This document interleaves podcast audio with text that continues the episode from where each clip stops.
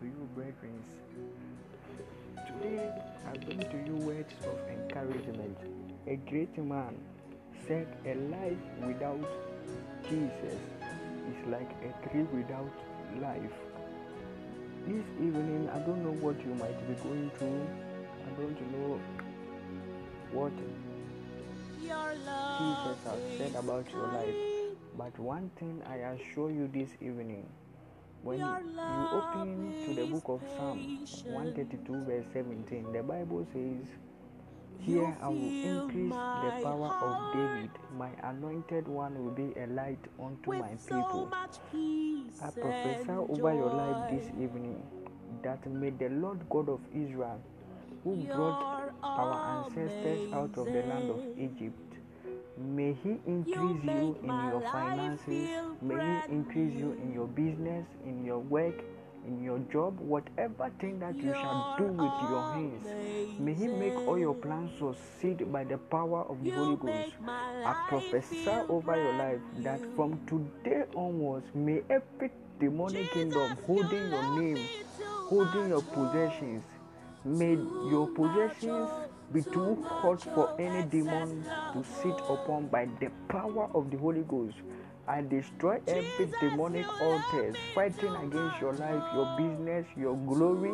I command them to be silenced and muted in the name of Jesus Christ of Nazareth, a with you, God. From today onwards, I command heavens to open and outpour the fresh anointing of the Spirit of God over your life. May that fresh anointing scale you onto greater height by the power of the Holy Ghost. I speak into your life from today onwards. May you begin to do exploit and may every single day in your life be extraordinary in the name of Jesus Christ of Nazareth. I pray with you, God. Ah, my name is Prophet Julius Yaubafo. Thank you. Hallelujah, hallelujah, hallelujah, hallelujah. Good evening to you, brethren. Today I bring to you words of encouragement. A great man said, A life without Jesus is like a tree without life. This evening, I don't know what you might be going through. I don't know what Jesus has said about your life.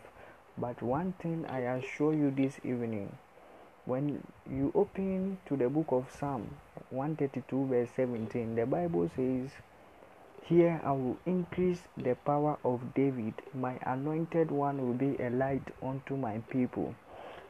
I prophesy over your life this evening that may the Lord God of Israel, who brought our ancestors out of the land of Egypt, May He increase you in your finances. May He increase you in your business, in your work, in your job, whatever thing that you shall do with your hands. May He make all your plans succeed by the power of the Holy Ghost. I prophesy over your life that from today onwards, may every demonic kingdom holding your name, holding your possessions, may your possessions be too hot for any demon to sit upon by the power of the Holy Ghost. I destroy every demonic altars fighting against your life, your business, your glory. I command them to be silenced and muted in the name of Jesus Christ of Nazareth. Pray with you, God.